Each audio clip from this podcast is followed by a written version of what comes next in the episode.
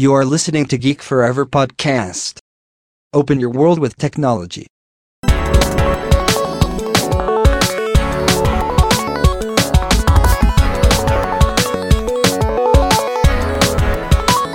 This is Geek Story.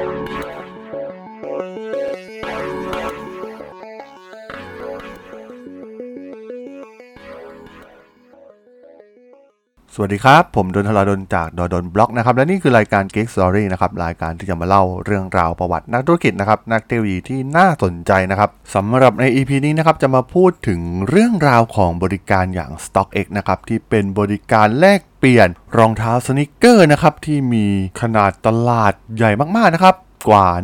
130,000 ล้านดอลลาร์ต้องบอกว่า StockX เนี่ยมีประวัติที่น่าสนใจนะครับ ซึ่งก่อตั้งโดยชายที่มีชื่อว่าจอร์จลูเบอร์ซึ่งจอร์จลูเบอร์เองเนี่ยสมัยที่เขาเรียนอยู่ในเกรด6เนี่ยเขาได้เริ่มต้นธุรกิจแรกของเขานะครับด้วยการขายหมากฝรั่งให้กับเพื่อนร่วมชั้นของเขาเป็นธุรกิจแรกเนี่ยที่ที่เขาทำแบบแอบๆนะครับ เพราะว่าภายในโรงเรียนเนี่ยไม่ได้อนุญาตให้มีการเคี้ยวหมากฝรั่งนะครับ ต้องบอกว่าในตอนนั้นเนี่ยจอร์จลูเบอร์ทำธุรกิจนี้ได้อย่างยอดเยี่ยมมากๆนะครับเขาเคยกระโดดรั้วหลังบ้านนะครับเพื่อไปที่ร้านขายของชำและซื้อหมากฝรั่ง 4 แพ็คในราคา 1 ดอลลาร์ ซึ่งแต่ละแพ็คเนี่ยมี 5 ชิ้น แล้วก็สามารถที่จะนำมาแบ่งขายได้กำไรอย่างงามเลยทีเดียว แล้วก็เช่นเดียวกับเด็กจำนวนมากในยุคปี 80 และยุค 90 นะครับ ลูเบอร์นั้นยกย่องสุดยอดนักกีฬาในยุคนั้นอย่างไมเคิลจอร์แดน ซึ่งลูเบอร์มีอายุได้ 6 ขวบนะครับ เมื่อทางไนกี้เนี่ยเปิดตัว Air Jordan เป็นครั้งแรก โดยในสมัยทำงานพาร์ทไทม์ช่วงเรียนมหาวิทยาลัย เมื่อเขาได้รับเงินค่าจ้างจากงานในร้านขายเฟอร์นิเจอร์เนี่ยเขาก็มุ่งตรงไปยังร้าน Foot Locker ทันทีนะครับ และได้เป็นเจ้าของ Air Jordanท็อปผ้าสีขาวนะครับพื้นรองเท้าแบบลูกคลื่นในราคา 125 ดอลลาร์ รองเท้าผ้าใบเนี่ยต้องบอกว่ามันเป็นมากกว่าแค่เรื่องของแฟชั่นนะครับสำหรับลูเบอร์เองเนี่ยการซื้อรองเท้าของเขานั้น เป็นจุดเริ่มต้นเพื่อแสวงหาความเข้าใจ และใช้ประโยชน์จากตลาดมูลค่ากว่า 130,000 ล้านดอลลาร์ของตลาดรองเท้าผ้าใบนั่นเอง โดยเฉพาะอย่างยิ่งในรุ่น Limited Edition นะครับที่มีการวางจำหน่ายในปริมาณที่จำกัดมากๆ และหลังจากนั้นเนี่ยเกือบ 2 ทศวรรษต่อมานะครับลูเบอร์ก็ได้ก่อตั้งสำนักงานของเขานะครับในเมืองดีทรอยต์เป็นสำนักงานใหญ่ของ StockX นะครับที่เป็นตลาดประมูลรองเท้าผ้าใบที่เขาร่วมก่อตั้งขึ้นในปี 2015 ซึ่งเติบโตจากแนวคิดที่แปลกประหลาดนะครับเกี่ยวกับการสร้างตลาดหุ้นของสิ่งของ โดยปัจจุบันเนี่ยมีพนักงานเกือบ 1,000 คน และตอนนี้กิจการของเขาเนี่ยมีมูลค่ามากกว่า 1,000 ล้านดอลลาร์สหรัฐ ต้องบอกว่าเขาต้องขอบคุณอินเทอร์เน็ตรวมถึงวัฒนธรรม การผลิตรองเท้าผ้าใบที่ได้เติบโตขึ้นจากเครือข่ายท้องถิ่นของมือสมัครเล่น ไปสู่ธุรกิจระดับโลกที่เฟื่องฟูมากๆ ที่มีการขับเคลื่อนโดยนักสะสมที่มองหารองเท้าผ้าใบหายากมาไว้เป็นสินทรัพย์เพื่อการลงทุน หรือหาหนทางทำเงินได้อย่างรวดเร็วนั่นเอง ลูเบอร์เองในวัย 41 ปีเนี่ยดูเหมือนเป็นนักเล่นสเก็ตบอร์ดนะครับเขาสวมหมวกเบสบอลพร้อมด้วยเสื้อยืดและหมวก ห้องทำงานของเขาเนี่ยตกแต่งในกลิ่นอายของยุค 90 พื้นผิวของโต๊ะทำงานของเขาเนี่ยฝังอยู่กับการ์ดเบสบอลของเคนกริฟฟีย์จูเนียร์และแต่งแต้มด้วยกระเบื้องนะครับ มีชั้นวางโลหะเคลือบสีดำสองชั้น แสดงคอลเลกชันรองเท้าผ้าใบแกลเลอรี่ที่หมุนได้บรรจุเต็มไปด้วยรองเท้าที่คัดมาจากคอลเลกชันของเขาที่มีมากกว่า 400 คู่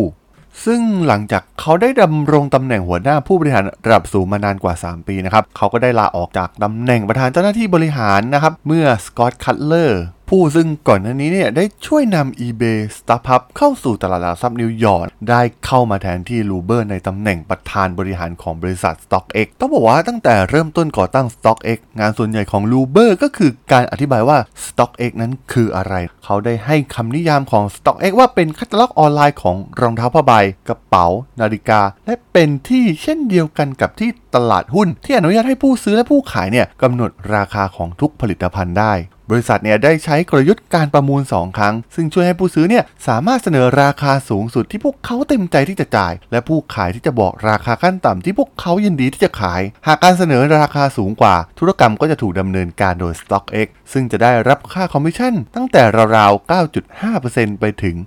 14.5%จากการขายแต่ละครั้ง โดยในปี 2019 เนี่ย บริษัทได้ทำธุรกรรมมูลค่ามากกว่า 1,000 ล้านดอลลาร์ ต้องบอกว่าคีย์หลักสำคัญของ StockX ที่ประสบความสำเร็จก็คือเรื่องของความสอดคล้องกันนะครับ ซึ่งเป็นกุญแจสำคัญ ซึ่งแตกต่างจาก eBay ที่ Air Jordan 1 คู่เนี่ยอาจจะปรากฏพร้อมรูปถ่ายของรองเท้าในกล่อง และอีกคู่เนี่ยอาจปรากฏขึ้นกับรองเท้าที่วางข้างๆ ถาดอาหารแมว StockX เองเนี่ยได้เก็บหน้ารายชื่อเพียงหนึ่งเดียวสำหรับรองเท้าทุกรุ่นที่ขาย มันคือความแตกต่างระหว่างการมองหาเตียงนอนบน Craigslist และมองหาพวกมันใน Crate and Barrel การรับรองความถูกต้องว่าเป็นของแท้ร้อยเปอร์เซ็นต์คือเสน่ห์ที่สำคัญของ StockX การคัดเลือกผลิตภัณฑ์ในหลายสิบวิธีรวมถึงการทดสอบกลิ่นเพื่อรับรองความถูกต้อง การปลอมแปลงจำนวนมากในโลกรองเท้าผ้าใบ และแท็กของแท้ของ Stock X นั้น ได้รับการยอมรับเป็นอย่างมาก ถึงขนาดที่ว่าโรงงานที่ผลิตของปลอมในตอนนี้ได้สร้างแท็กปลอมที่รับรองโดยแท็ก Stock X เช่นเดียวกัน โดย StockX เนี่ยมักจะมองเฉพาะกับรองเท้าผ้าใบที่ไม่ได้สวม หรือเป็นของเหล่านักสะสมเป็นหลัก ซึ่งหมายความว่ารองเท้าในกี้ที่ซื้อผ่าน Stock X เนี่ย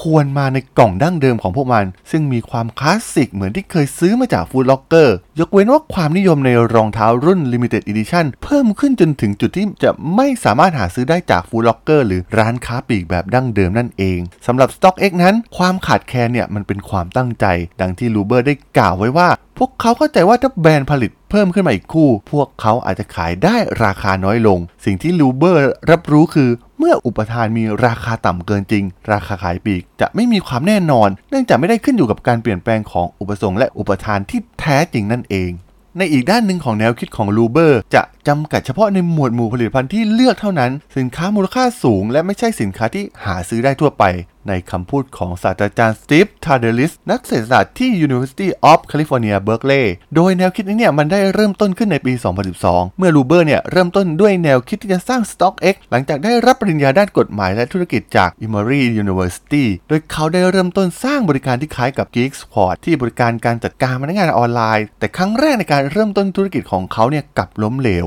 หลังจากนั้นเนี่ยเขาก็ได้เข้าไปทำงานกับ IBM ในนิวยอร์กซึ่งในขณะที่ทำงานกับ IBM นั้น เขาได้เริ่มทำงานในอีกโครงการหนึ่งที่ชื่อว่า Campless ซึ่งเป็นระบบออนไลน์สำหรับรองเท้าผ้าใบที่ทำการติดตามราคาขายต่อบน eBay ซึ่งต้องบอกว่านั่นเป็นฐานข้อมูลแรกของสินค้าประเภทนี้ และในขณะที่เขาสร้างมันขึ้นมา อีเมลและทวีตจากผู้ที่ชื่นชอบข้อมูลได้หลั่งไหลเข้ามาเพื่อให้ความช่วยเหลือภายในปี 2015 เนี่ยลูเบอร์ได้รวบรวมกองทัพอาสาของผู้ให้ข้อมูลบนเว็บไซต์ เขาจะอยู่จนถึงตีสี่ทำงานในโครงการ Camless และปฏิบัติหน้าที่ที่ IBM ใน 5 ชั่วโมงต่อมา แม้ตอนนั้นเนี่ยเขายังไม่มีไอเดียว่ามันจะกลายเป็นธุรกิจได้อย่างไรในเวลานั้น เขามองไปเป็นแค่งานอดิเรกเพียงเท่านั้น แต่แดนกิลเบิร์ตผู้ก่อตั้ง Quicken Loan และเจ้าของ Cleveland Cavaliers ที่อยู่ในเมืองดีทรอยต์สังเกตว่าลูกชายวัยรุ่นของเขาเนี่ยใช้เวลาส่วนใหญ่บน eBay กับการประมูลรองเท้าผ้าใบเขานำเรื่องดังกล่าวมาคุยกับเกรกชวัตผู้ก่อตั้งแอปปฏิทินที่กิลเบิร์ตลงทุน เขาเริ่มพูดถึงกลไกของตลาดหุ้นทำให้สินค้าพวกนี้ถึงมีประสิทธิภาพ และมีประสิทธิภาพมากกว่าการประมูลแบบปกติใน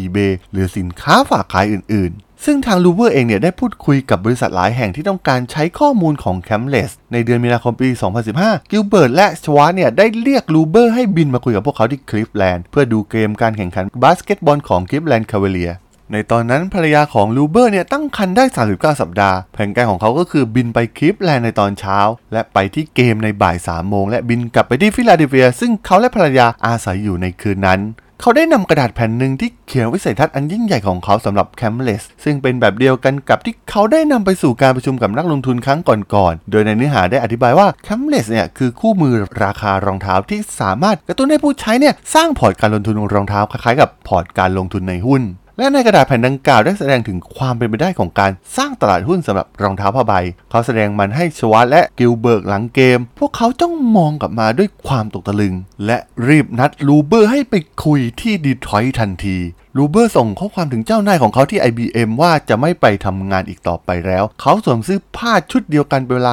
3 วัน เขากลับถึงบ้านเวลาตีหนึ่งในคืนวันอังคาร ซึ่งภรรยาของเขารออยู่ และเขาคิดว่าเขากับภรรยาเนี่ยควรจะย้ายไปที่ดีทรอยต์โดยด่วน ซึ่งทางกิลเบิร์ตและชวัตเนี่ยได้ทำการเข้าซื้อ Campless ภายใน 2 เดือน และ StockX เนี่ยได้ถูกเปิดตัวในเดือนกุมภาพันธ์ปี 2016 โดยมีชายทั้ง 3 คนเป็นผู้ร่วมก่อตั้ง ต้องบอกว่ามันเป็นชีวิตที่เปลี่ยนไปอย่างชัดเจนของลูเบอร์ เพราะมีผู้ร่วมก่อตั้งเป็นมหาเศรษฐีมันทำให้สิ่งต่างๆ ที่เขาทำเนี่ยเปลี่ยนไป เขาสามารถมุ่งเน้นไปที่ธุรกิจอย่างจริงๆจังๆได้ ทั้งลูเบอร์และชวัตเองเนี่ยก็รู้ว่าพวกเขากำลังทำอะไรบางอย่าง ในเดือนกันยายน เมื่อไนกี้ได้ทำการเปิดตัว Air Jordan 1 ซึ่งเป็นคู่ที่นิยมอย่างมาก และมันส่งผลให้ปริมาณสินค้าที่ขายผ่าน StockX เนี่ยเพิ่มขึ้นจาก 50 คู่ต่อวันเป็น 300 คู่ต่อวัน ซึ่งกลุ่มผู้ก่อตั้งเองเนี่ยได้ตัดสินใจที่จะมองการลงทุนภายนอก ในปี 2017 เนี่ยหนึ่งในคนที่พวกเขาเข้าหาก็คือสกอตต์คัตเลอร์ซึ่งตอนนั้นเนี่ยเป็น CEO ของ StubHub และทำหน้าที่เป็นที่ปรึกษาทางการของ StockX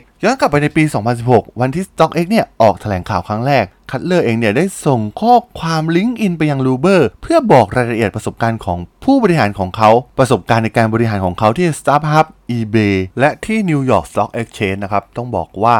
ทางคัตเลอร์เองเนี่ย ก็อยากจะช่วยเหลือทางลูเบอร์ครับ กับ StockX หลังจากที่ลูเบอร์ได้เห็นข้อความก็ได้ไปปรึกษากับชวัตนะครับ เพราะว่าเขาเองเนี่ยเป็นห่วงเพราะ StubHub เองเนี่ยก็เป็นเจ้าของโดย eBay และพวกเขาก็มองว่า eBay เนี่ยเป็นคู่แข่งหลักของพวกเขา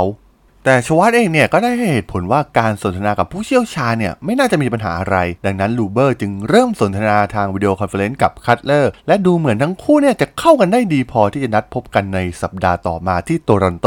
ซึ่งมันเป็นการพบกันแบบไม่เป็นทางการ แล้วก็เพื่อทำความรู้จักกันเท่านั้น ซึ่งหลังจากนั้นเนี่ยทั้งคู่ก็ได้เริ่มคุยโทรศัพท์กันทุกๆ เดือนด้วย บทสนทนาที่มีความลึกซึ้งมากขึ้นเรื่อยๆ คัตเลอร์เองเนี่ยได้กล่าวถึงรายละเอียดของวิธีการทำงานของอนุพันธ์ กลุ่มของสภาพคล่องสภาพแวดล้อมของธุรกิจ แล้วก็ลูเบอร์เนี่ยจะจัดการความคิดโดยมีคัตเลอร์เนี่ยคอยสนับสนุนอยู่เบื้องหลัง เมื่อเข้าสู่เดือนมีนาคมปี 2019 คัตเลอร์เองเนี่ยพบว่าตัวเองกำลังต้องการความท้าทายใหม่ๆ สถานการณ์ในตอนนั้น StockX เนี่ยกำลังสร้างธุรกรรมของรองเท้าหลายพันคู่ต่อวัน การพูดคุยของเขากับ StockX เนี่ยเพิ่มมากขึ้น ในขณะเดียวกันเนี่ยเขาก็ปฏิเสธบทบาท CEO ที่บริษัทมหาชนอีกแห่งที่ยื่นข้อเสนอเข้ามา เขากล่าวว่าเขาต้องการที่จะเริ่มต้นใหม่ StockX เนี่ยได้ประกาศการประเมินมูลค่าของบริษัทที่พุ่งขึ้นไปถึง 1,000 ล้านดอลลาร์ จากการลงทุนในซีรีส์ C มูลค่า 110 ล้านดอลลาร์ และได้ประกาศแต่งตั้งคัตเลอร์ให้มาเป็น CEO ในเวลาเดียวกัน มันเป็นช่วงเวลาที่ StockX นั้น โตเกินกว่าขีดความสามารถของลูเบอร์ในฐานะผู้นำองค์กรแล้ว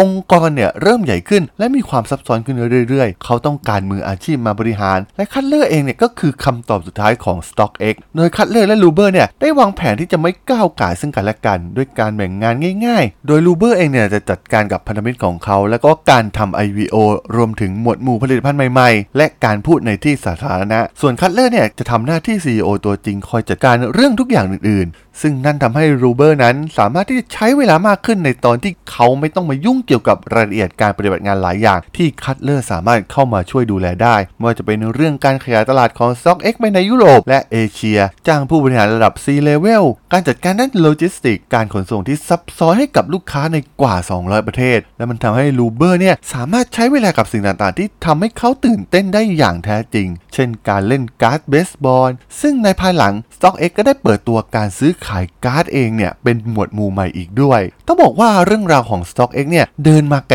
มากๆ โดยใช้เวลาเพียงแค่ 3 ปี ก็สามารถก้าวขึ้นเป็นหนึ่งในบริษัทยูนิคอร์นที่มีมูลค่ามากกว่า 1,000 ล้านดอลลาร์ได้สำเร็จ มันคือผลสำเร็จของความหลงไหลในสิ่งที่ลูเบอร์หนึ่งในผู้ร่วมก่อตั้งรัก ซึ่งนั่นก็คือการสะสมรองเท้าผ้าใบ ซึ่งใครจะคิดว่างานอดิเรกเล็กๆในอดีตของเขาและ ความทุ่มเทแบบสุดตัวของเขาที่จะตามความฝันนั้นจะนำพา StockX มาได้ไกลถึงเพียงนี้ได้นั่นเองครับ สำหรับเรื่องราวของ StockX เนี่ยผมก็ต้องขอจบไว้เพียงเท่านี้ก่อนนะครับสำหรับเพื่อนๆที่สนใจเรื่องราวประวัติ ธุรกิจประวัตินักเทคโนโลยีที่น่าสนใจนะครับที่ผมจะมาเล่าให้ฟังผ่านรายการ Geek Story เนี่ยก็สามารถติดตามกันได้นะครับทางช่อง Geek Forever Podcast ตอนนี้ก็มีอยู่ในแพลตฟอร์มหลักๆทั้ง Podbean Apple Podcast Google Podcast Spotify YouTube แล้วก็จะมีการอัปโหลดลงแพลตฟอร์ม Blockdit ในทุกๆตอนอยู่แล้วด้วยนะครับถ้าอย่างไรก็ฝากกด Follow ฝากกด Subscribe กันด้วยนะครับแล้วก็ยังมีอีกช่องทางหนึ่งนั่นก็คือในส่วนของ Line add ที่ t h a l a d o n